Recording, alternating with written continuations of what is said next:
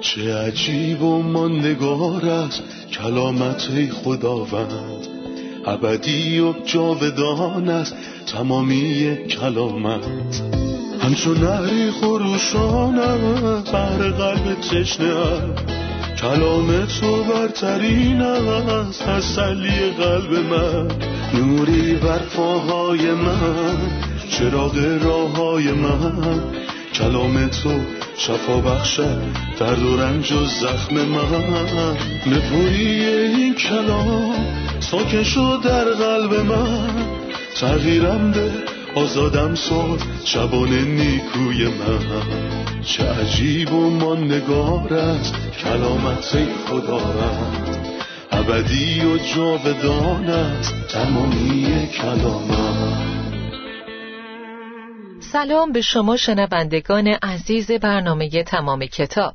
ما در این برنامه تمام کتاب مقدس از پیدایش تا مکاشفه بررسی می کنیم در مطالعه خودمون در عهد جدید به انجیل یوحنا فصل پنج رسیدیم. به امید خدا امروز روی آیات دوازده تا چهل و هفت تمرکز می کنیم قبل از شروع اجازه می‌خوام سلام کنم به مهمونمون در استودیو خادم خداوند برادر یوسف. سلام و خوش اومدین. سلام به شما خواهر سنم و تمام شنوندگان محترم برنامه. برادر فصل پنج آیات 25 تا سی رو می‌خونم. مسیح که جلال از آن اوست میفرماید یقین بدانید که زمانی خواهد آمد و در واقع آن زمان شروع شده است که مردگان صدای پسر خدا را خواهند شنید و هر که بشنود زنده خواهد شد. زیرا همانطور که پدر منشأ حیات است به پسر هم این قدرت را بخشیده است تا منشأ حیات باشد و به او اختیار داده است که داوری نماید زیرا پسر انسان است. از این تعجب نکنید. زیرا زمانی خواهد آمد که همه مردگان صدای او را خواهند شنید و از قبرهای خود بیرون خواهند آمد. نیکوکاران برای حیات خواهند برخاست و گناهکاران برای محکومیت. من از خود نمی‌توانم کاری انجام دهم بلکه طبق آنچه که میشنوم قضاوت می‌کنم و قضاوت من عادلانه است. زیرا در پی انجام خواسته های خود نیستم بلکه انجام میل پدری که مرا فرستاده است. مسیح گفت یقین بدانید که زمانی خواهد آمد و در واقع آن زمان شروع شده است که مردگان صدای پسر خدا را خواهند شنید و هر که بشنود زنده خواهد شد. درباره این زمان برامون بگیم برادر. آیا واقعا اتفاق افتاد؟ این به زمان فیض اشاره می‌کنه. طول این زمان از ظاهر شدن مسیح در جسم تا بازگشت دوم او و ربوده شدن کلیسا ادامه داره و در طول اون صدای پسر خدا شنیده میشه. و فقط یه مرد بیچاره و بیماری که به مدت 38 سال در بستر این صدا رو نمیشنوه بلکه میلیون ها نفر که از نظر روحانی مردن صداش رو میشنون. اون مرد بیمار یک کلمه از خداوند شنید و بلا فاصله بسترش رو برداشت و خرامان شد. اما آیا مردگان در روح میشنوند؟ مرده می‌تونه صدای پسر خدا رو بشنوه چون او تنها صداییه که می‌تونه از موانع عبور کنه و به مردگان در روح دست پیدا کنه. به محض اینکه مرده صدای حیات بخش مسیح رو بشنوه فورا حیات روحانی به دست میاره. که به قیامت روحانی اشاره داره. به بیانی دیگه کسی که در گناه و اشتباهات مرده با قبول کردن مسیح حیات روحانی پیدا می‌کنه. آیات 28 و 29 میفرماید از این تعجب نکنید زیرا زمانی خواهد آمد که همه مردگان صدای او را خواهند شنید و از قبرهای خود بیرون خواهند آمد. نیکوکاران برای حیات خواهند برخاست و گناهکاران برای محکومیت. آیا این آیات درباره یک قیامت صحبت می‌کنه یا دو قیامت؟ درباره دو قیامت. توجه کنید درباره زمانی که در آیه 25 بهش اشاره کرد گفت در واقع آن زمان شروع شده است.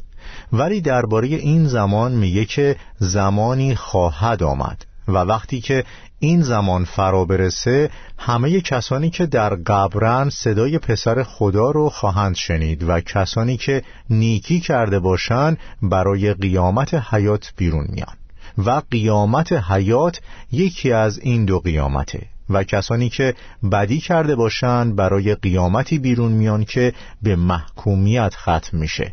یهودیان بر این باور هستند که یک قیامت وجود داره و با توجه به اینکه هم نیکوکاران و هم گناهکاران قیام می‌کنن درست میگن. با این حال این سوال به وجود میاد که آیا همه اونها در زمان واحد قیام می‌کنن؟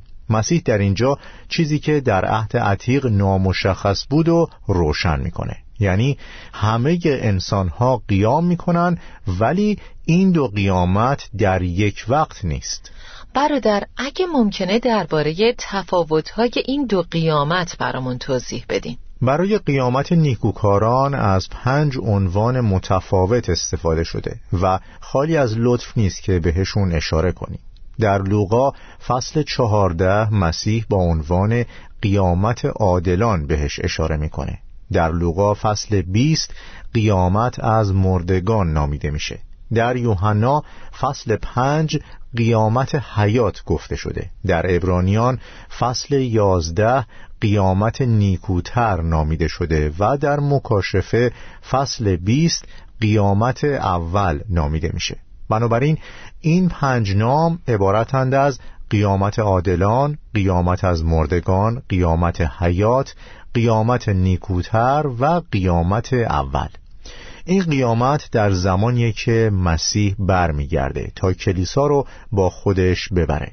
کسانی که در مسیح مردن ابتدا قیام می‌کنن و قبل از کسانی که زنده هستند به شباهت مسیح در میان. کسانی که در قبر هستند مهم نیست که چه مدت در اونجا بودن. در لحظه که مسیح میاد قیام می‌کنن.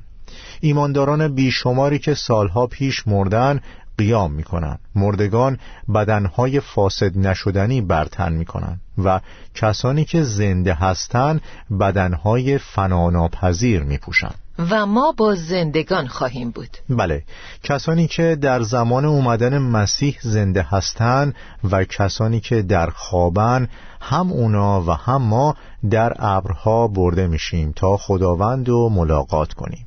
این چیزیه که قیامت حیات نامیده میشه و منظور از قیامت حیات یعنی داخل شدن به پوری و کمال حیات.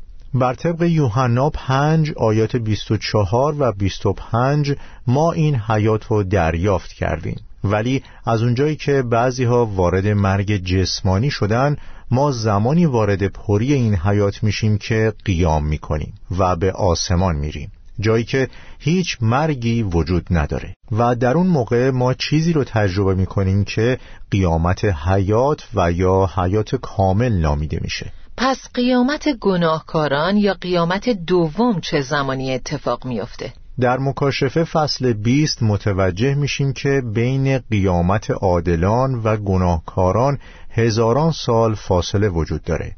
چون اینطور می‌خونیم که و سایر مردگان زنده نشدند تا هزار سال به اتمام رسید. این است قیامت اول.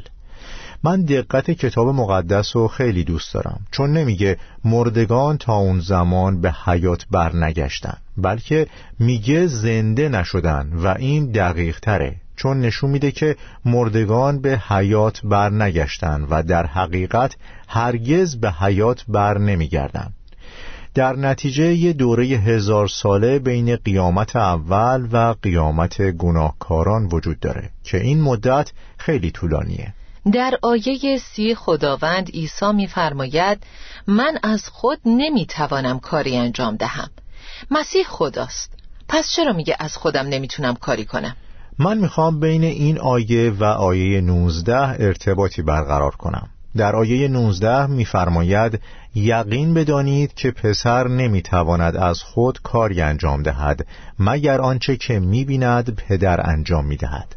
هرچه پدر می‌کند پسر هم می‌کند. در آیه سی میفرماید من از خود نمی‌توانم کاری انجام دهم بلکه طبق آنچه که میشنوم قضاوت می‌کنم و قضاوت من عادلانه است. مسیح نمی‌تونه از خودش کاری کنه. مگه اینکه چیزی رو از پدر دیده و شنیده باشه. من این موضوع رو تأییدی بر وحدت مسیح با پدر می‌بینم. نه ضعفی در الوهیت او. برابری مسیح و پدر فقط در ذاتشون نیست بلکه وحدانیت اونا از این برابری هم فراتره. ناتوانی همیشه مساوی با ضعف نیست. در رابطه با نقص می‌تونیم ابرانیان شش آیه هجده رو در نظر بگیریم که میگه پس در اینجا دو امر غیر قابل تغییر یعنی وعده و سوگند خدا وجود دارد که محال است خدا در آنها دروغ بگوید. این آیه به ما میگه که خدا نمی‌تونه دروغ بگه و حرفشو عوض کنه چون غیر قابل تغییره. همینطور ما میگیم که هیچ چیز برای خدا غیر ممکن نیست ولی خدا نمی‌تونه خودشو انکار کنه. پس اینکه مسیح نمی‌تونه از خودش کاری بکنه اثباتی بر وحدت کاملش با پدره. مسیح کارهایی رو که از پدر دیده و شنیده انجام میده و این کارها رو با همون قدرت می‌کنه. پس این نه تنها برابری پسر با پدر را مستحکم می‌کنه بلکه همینطور وحدانیت ذاتی مسیح رو با پدر نشون میده. پس این نتوانستن برای مسیح نشون دهنده وحدتش با پدر به عنوان پسر. آیات سی و یک تا پایان فصل رو می‌خونم. اگر من درباره خودم شهادت بدهم شهادت من اعتباری ندارد. ولی شخص دیگری هست که درباره من شهادت می دهد و می‌دانم که شهادت او درباره من معتبر است. شما قاصدانی نزد یحیی فرستادید و او به حقیقت شهادت داد. من به شهادت انسان نیازی ندارم بلکه به خاطر نجات شما این سخنان را می‌گویم. یحیی مانند چراغی بود که میسوخت و میدرخشید و شما مایل بودید برای مدتی در نور او شادی کنید. اما من شاهدی بزرگتر از یحیی دارم. کارهایی که پدر به من سپرده است تا انجام دهم بر این حقیقت شهادت می‌دهند که پدر مرا فرستاده است. پدری که مرا فرستاد خودش بر من شهادت داده است. شما هرگز نه او را دیده اید و نه صدایش را شنیده اید و کلام او در دلهای شما جایی ندارد. زیرا به آن کسی که فرستاده است ایمان نمی آورید. کتاب مقدس را مطالعه می نمایید چون خیال می کنید که در آن حیات جاودان خواهید یافت. در حالی که کتاب درباره من شهادت می دهد. شما نمی‌خواهید نزد من بیایید تا حیات بیابید. من از مردم طبقه احترام ندارم. من شما را می‌شناسم و می‌دانم که خدا را از دل دوست ندارید. من به نام پدر خود آمدم و شما مرا نمیپذیرید. ولی اگر کسی خود سرانه بیاید از او استقبال خواهید کرد. شما که طالب احترام از یکدیگر هستید و به عزت و احترامی که از جانب خدای یکتا می آید توجهی ندارید چگونه می توانید ایمان بیاورید؟ گمان نکنید که من در پیشگاه پدر شما را متهم خواهم ساخت. کسی دیگر یعنی همان موسا که به او امیدوار هستید شما را متهم می نماید اگر شما به موسی ایمان می داشتید به من نیز ایمان می آوردید زیرا او درباره من نوشته است. اما اگر به نوشته های او ایمان ندارید چگونه گفتار مرا باور خواهید کرد؟ واضح برادر که این قسمت به شهادت اشاره می‌کنه که درباره پسر وجود داره. شهادت پدر، شهادت یحیای تعمید دهنده و شهادت کارهای او. چرا چندین شهادت وجود داره؟ آیا یه شهادت کافی نیست؟ در شریعت موسی برای اینکه شهادتی اعتبار داشته باشه به دو شاهد نیاز بود ولی برای عیسی مسیح یک شهادت کافیه با این حال کسرت شهادت ها هیچ بهانه‌ای برای یهودیان باقی نمی‌ذاره یعنی اعمال به مسیح شهادت می‌دادند و کتاب مقدس هم به مسیح شهادت می‌داد پدر در زمان تعمید به مسیح شهادت داد. یحیای تعمید دهنده که توسط خدا فرستاده شده بود به مسیح شهادت داد. یهودیان به شهادت دیگه نیاز نداشتند و با این وجود به او ایمان نیاوردند. آیه سی و خیلی مهمه. میفرماید کتاب مقدس را مطالعه می نمایید چون خیال می کنید که در آن حیات جاودان خواهید یافت در حالی که کتاب درباره من شهادت می دهد.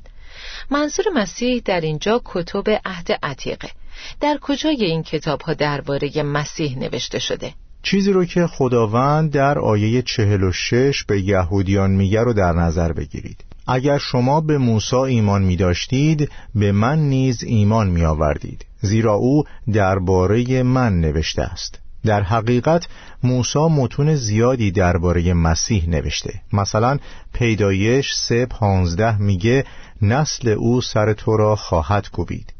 چه کسی نسل زنه؟ ممکنه کسی بگه که هر کسی می‌تونه تحقق نسل زن باشه ولی این حقیقت نداره.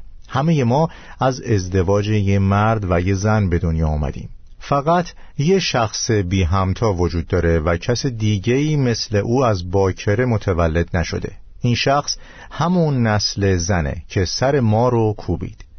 در تمام پنج کتاب موسی می‌بینیم که بارها درباره قربانی نوشته. آیا قربانی کفاره گناه رو پرداخت می‌کنه؟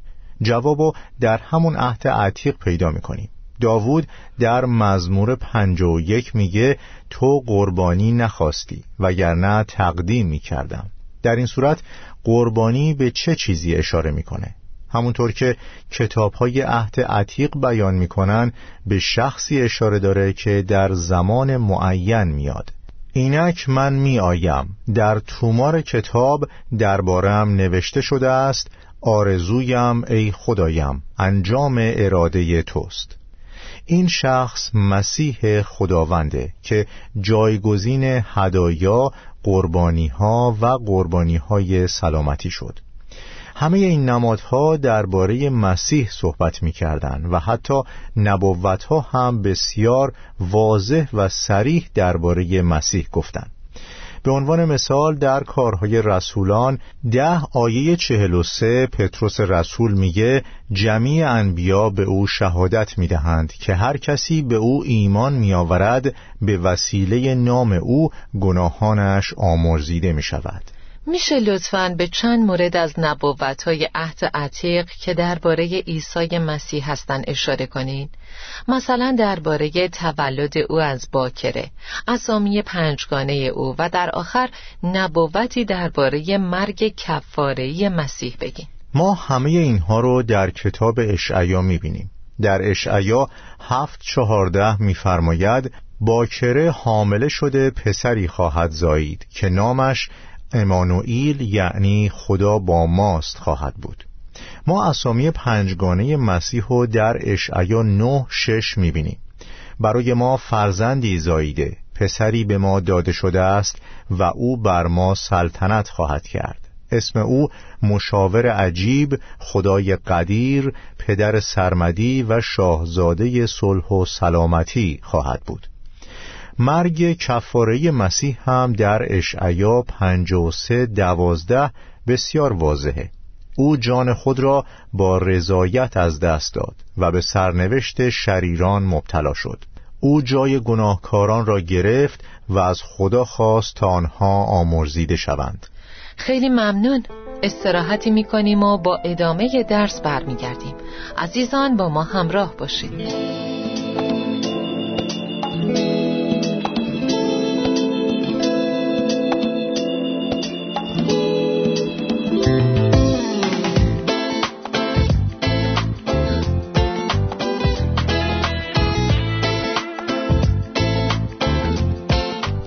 یوحنا 5 سی میفرماید شخص دیگری هست که درباره من شهادت می دهد و می‌دانم که شهادت او درباره من معتبر است.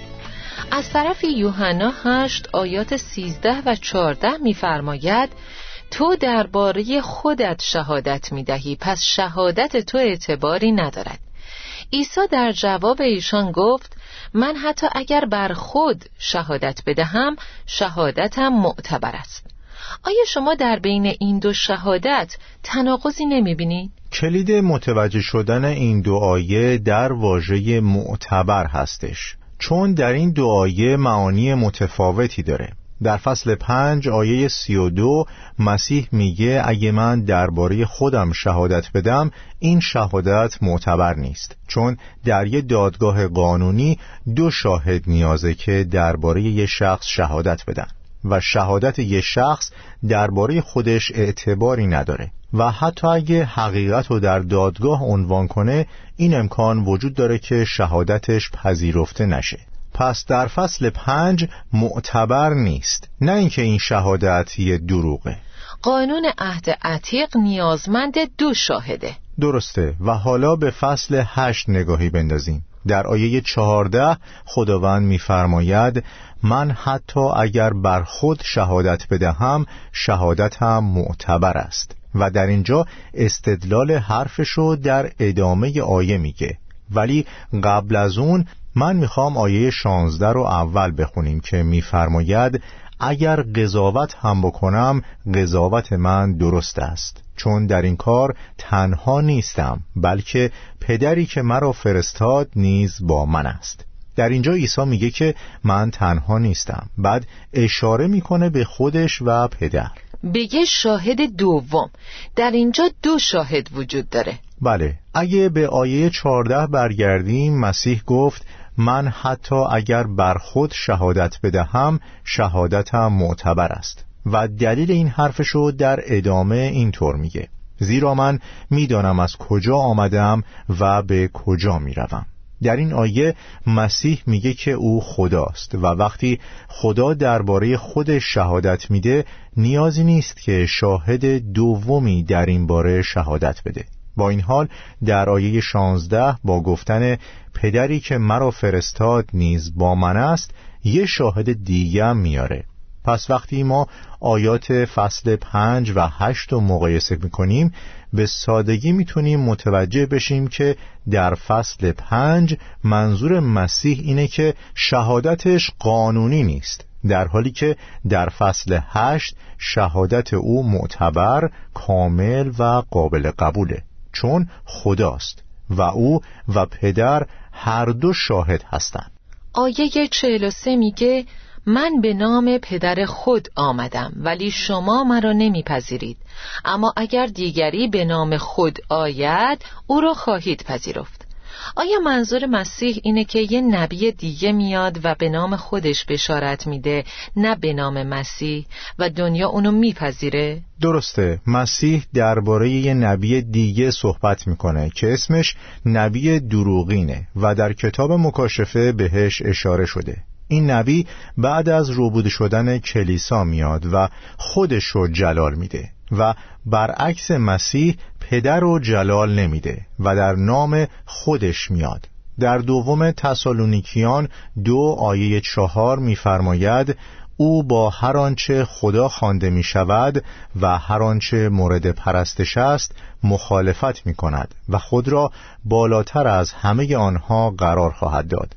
به حدی که در معبد بزرگ خدا می نشیند و ادعای خدایی می کند کسانی که مسیح فروتن متواضع نجات دهنده و پسر حقیقی خدا را نپذیرفتند این نبی دروغین و کاذب و میپذیرند و قبول می‌کنند و متاسفانه این آخرین رهایی اونها قبل از داوری و محکومیتیه که به خاطر نپذیرفتن محبت حقیقت به سرشون میاد. چرا وجود یه نبی دیگه بعد از مسیح جزء تعالیم کتاب مقدس نیست؟ رساله به ابرانیان خیلی راحت جواب این سوال به ما میده و اینطور میفرماید. خدا در زمان قدیم در اوقات بسیار و به راه های مختلف به وسیله انبیا با نیاکان ما تکلم فرمود. ولی در این روزهای آخر به وسیله پسر خود با ما سخن گفته است.